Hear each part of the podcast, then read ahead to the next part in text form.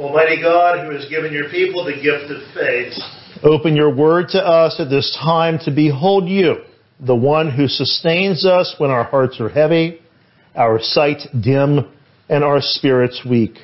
Plant the hope of Christ within us, Lord God, we pray for your sake. Amen. You may be seated.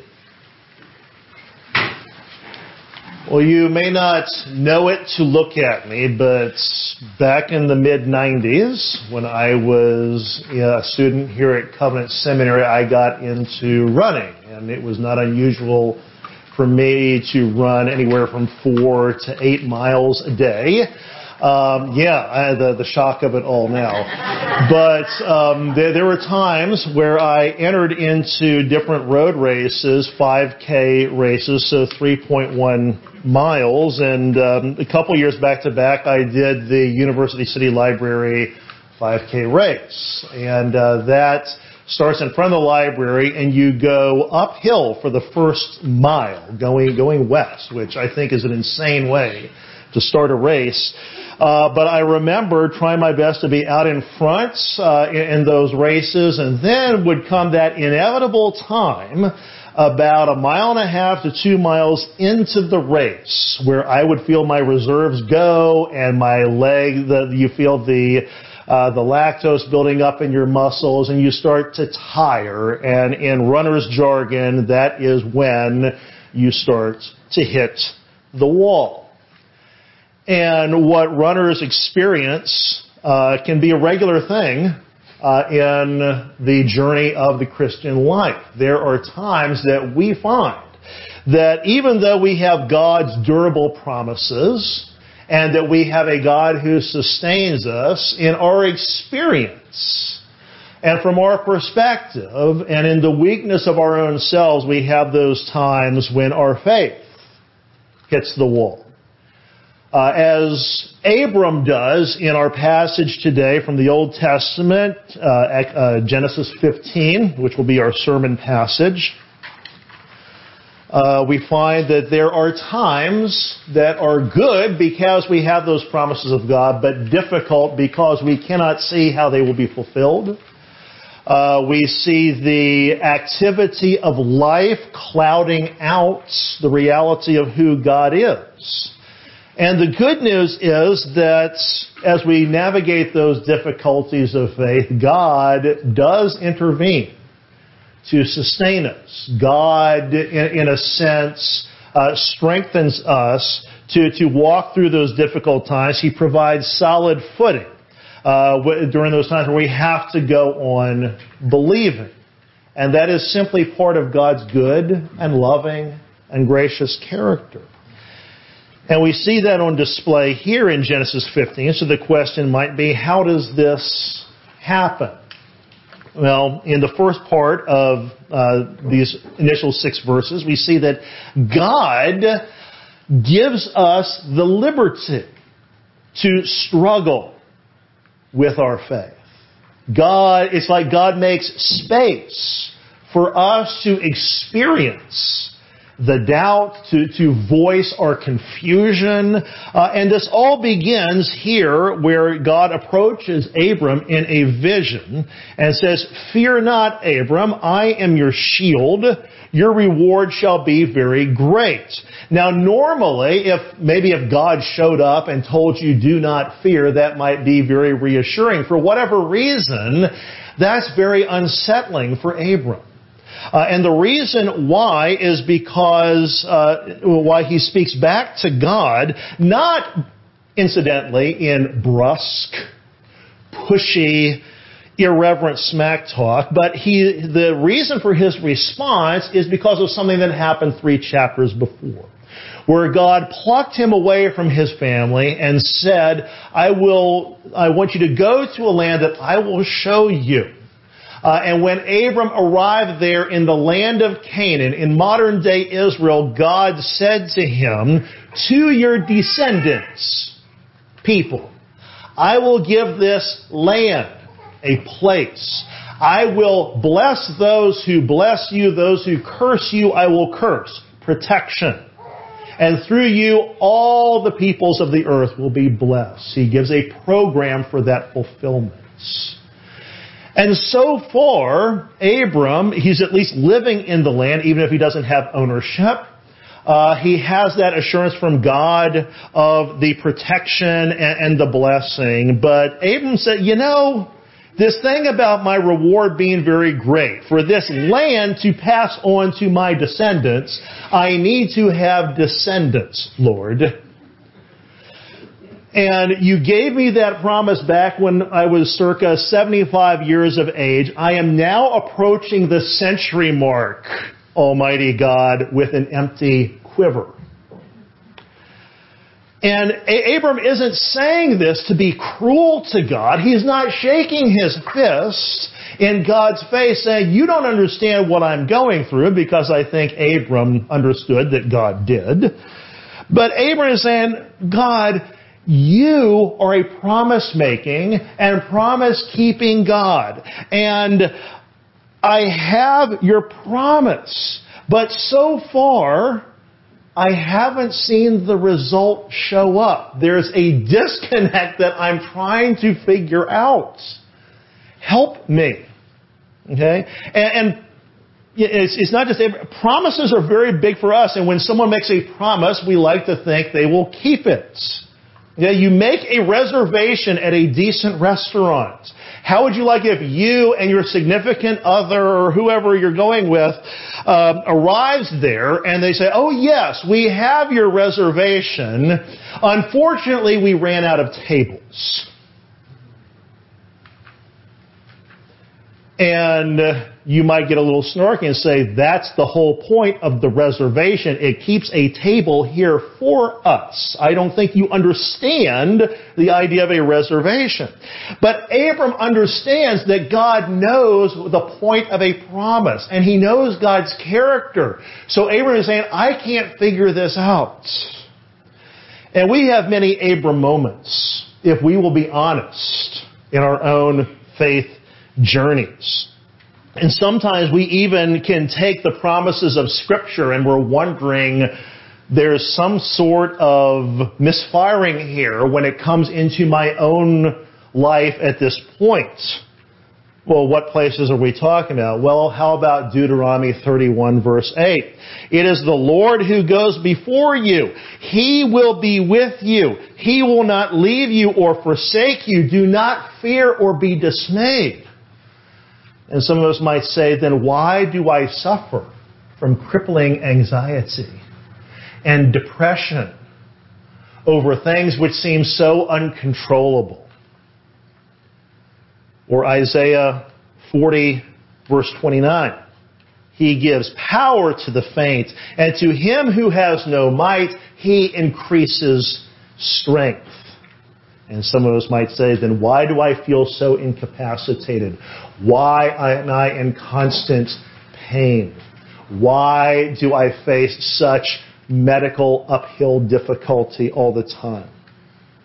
Or Philippians 4:19, and my God will supply every need of yours according to his riches in glory in Christ Jesus.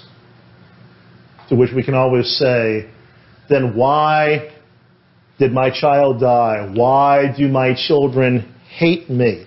Why do I feel such rootlessness in life when I have prepared for something and now I just seem to be running in neutral?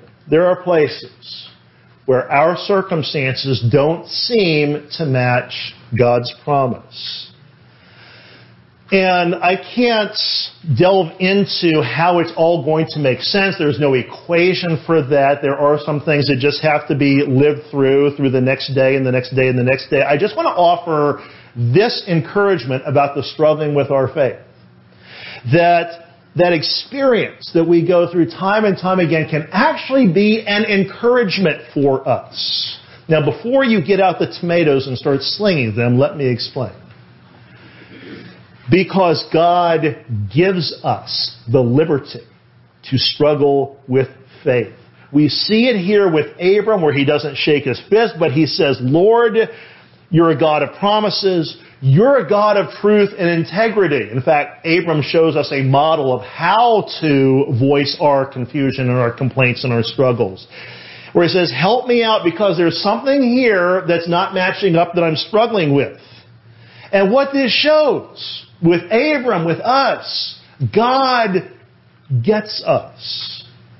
We're human beings. We won't always get what God is up to because the finite is going to struggle with an infinite, completely perfect God.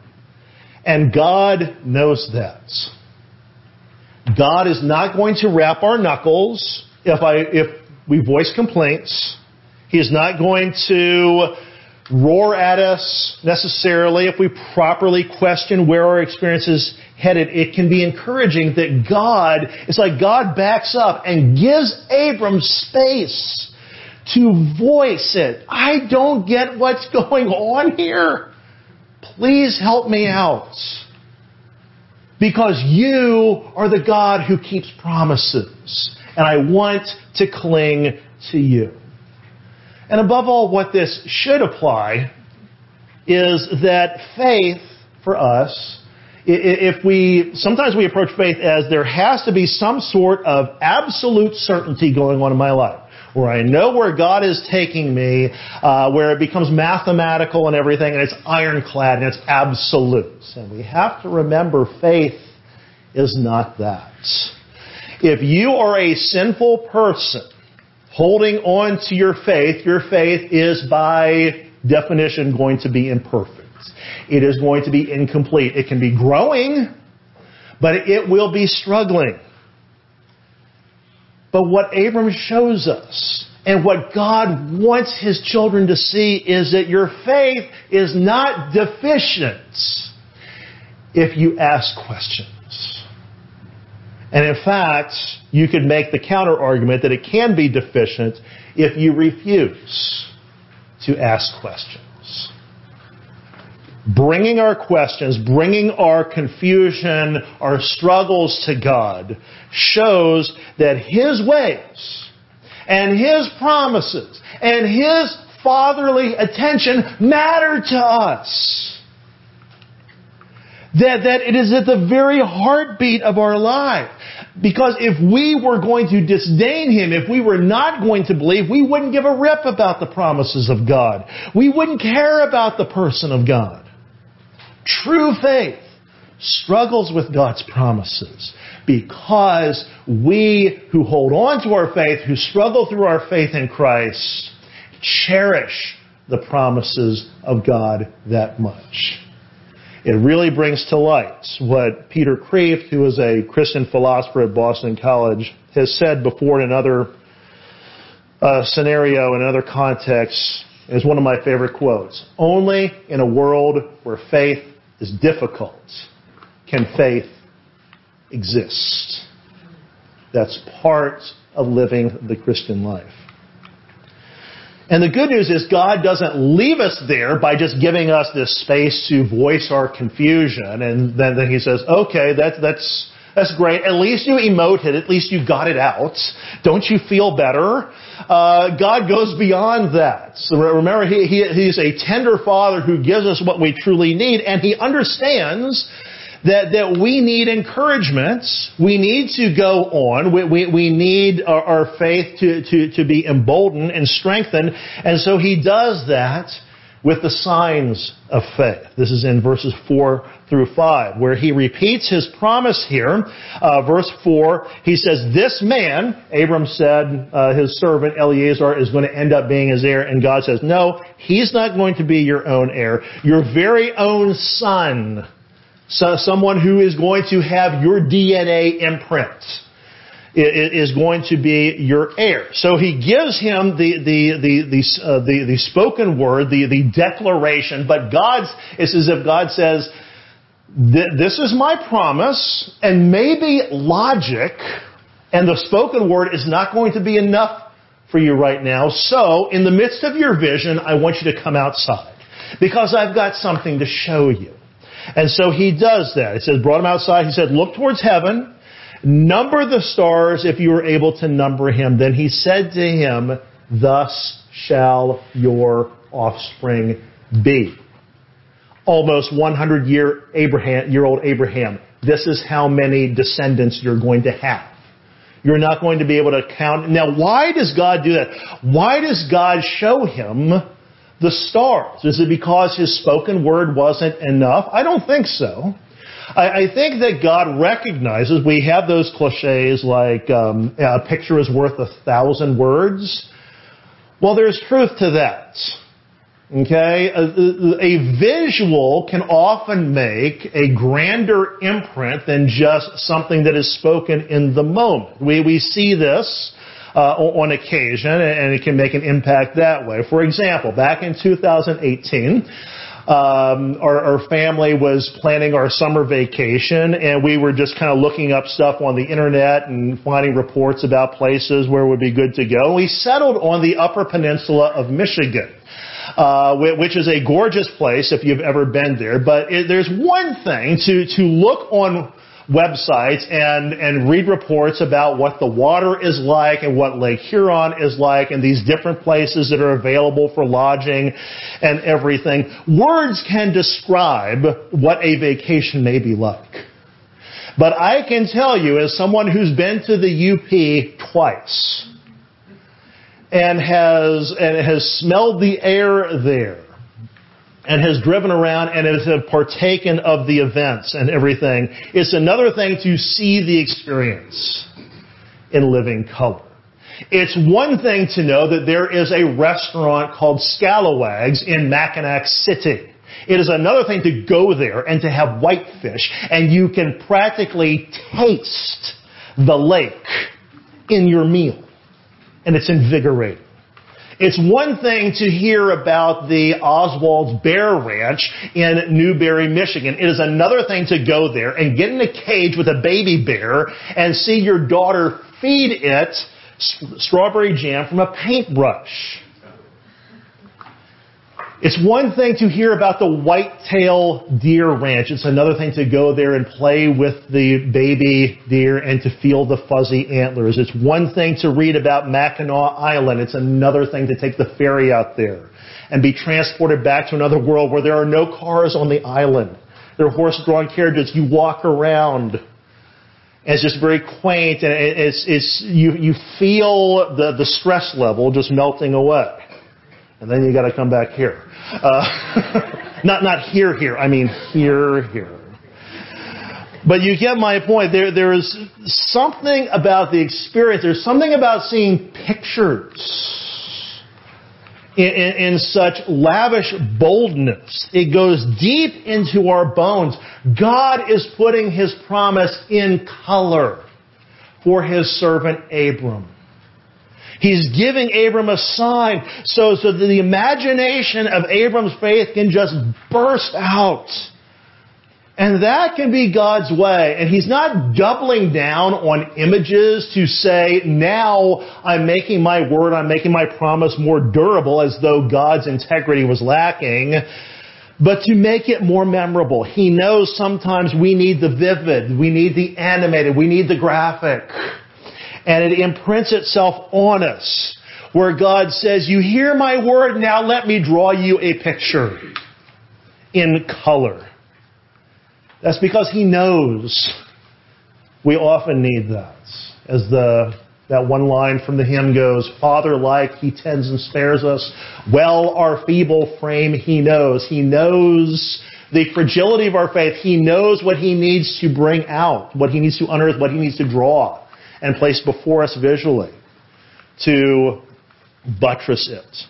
And you may be saying that that would be very nice for God to draw me a picture like that. That would help a lot once in a while to support my struggling faith, but you know, I don't see him pointing out to the stars or, or, or, something or doing some grand artwork that lifts my spirits. Well, what if I told you that he does do that? And that picture happens to be just three yards southwest, southeast southeast of where I'm standing. Every week, you, Christian believer, follower of Jesus, receive a word picture of the goodness of God who sustains your weak faith as you and I draw near to his table. Isn't this Jesus' vivid graphic that is meant to put solid footing underneath you? To sustain your hobbling faith and my weak endeavors? What does Jesus say when you take the bread? Other than as bread sustains you in an ordinary meal, won't I sustain you and give you what you need in every circumstance? What does Jesus communicate to us when we drink the wine? Other than, you see that I bled for you? You see how far I went for you in my life? and in my death, will I not certainly continue to do that for you in every circumstance? Communion is the ultimate visual picture of God's love for us through Christ to sustain through the work of His Holy Spirit our struggling faith, to put fresh courage within our faltering hearts for our present struggles. All of which, the space He gives us to struggle with our faith, the encouragement He gives us with the signs of faith, lead us to realize this is a God who is the absolute sufficiency of our faith. Verse 6. And Abram believed the Lord, and he counted it to him as righteousness. I don't believe this is Abram's conversion moment. Uh, I, I, think this is a continuation of his stepping out in faith in Genesis 12 with the original promise of God. But what, what this is saying is Abram's life is one of, of believing, putting his trust in God, uh, in the Lord. Uh, and that counts to him. And Paul picks up on this uh, in, in, the New Testament uh, when, when, he talks about Abram believed God and God counted to him, justified him accepted him as righteous in his sight. Uh, but but the point is, Abram. There's something we we should not lose sight of. Abram believes the Lord. Abram does not say, "Well." It's now up to me to have a sufficient reserve of faith all the time, a, a reservoir. What Abram is saying, my trust is in the Lord. The Lord is the object of my faith. And haven't we ever caught ourselves, if not repeatedly, thinking, you know, if I just have enough faith in this situation, maybe things will improve. Maybe if I had stronger faith, maybe if I was a more consistent believer. There's something to be said for consistency, but what if we have a tendency to make an idol of our own faith? by wondering how strong our faith is, rather than remembering it is our Lord and Savior who is the object of our faith. Put it this way, let's say you're having to do some work on, on your roof, and this is beyond me because I've fallen off a roof twice in my life and my wife won't let me get up on a roof anymore, but let's just say, you got, got a ladder to, to get up on a, on a roof. Perhaps you're worrying about the sturdiness of that ladder. Perhaps you are, are just sweating, you're perspiring, you're, you're just anxious every step, every rung of the way up that ladder till you get up the roof. You're like, I don't know if the ladder is going to sustain me. What you believe about the ladder is not going to affect the ladder. It's whether that ladder is sturdy enough. You can have the strongest faith and, and the and, and, and the worst worst constructed ladder in the world, it's not going to hold you no matter how strong your belief in the ladder is. And it's like this. God is demonstrating here that ultimately it is He the one who gives us the liberty to struggle in our faith, who encourages us with the signs of faith, He is the one, He is the object of our faith, who is the true sufficiency for us. That is the case on good days. That's in the case of absolute doubt, anxiety, hopelessness, whatever. Always bringing to mind the words of Corrie ten Boom. You never know that Christ is all you need until Christ is all you have. If you said that during the Holocaust or reflecting on the Holocaust, it's true. Only He, as we see time and time again when we come to His table, Jesus is our sole sufficiency. He is all we need. Our Savior who gives us the liberty to struggle with faith, who gives us Himself in the sign of faith, is our sufficient object of our faith. And that is a hope that we can hold on to, even when, especially when, faith hits the wall. Let's pray. Pour out the grace of your Holy Spirit upon us, O Lord Jesus. Cause us to know that the stumbles and difficulties of our journey with you, although very real, are nonetheless overseen by your Father and our God. We give you thanks for the space to voice our bewilderment, for the ways you signify your good promises, and for being our fully sufficient Savior. Receive our thanks for your mercies, Jesus, our King who with the Father and the Holy Spirit reigns forever and ever. Amen.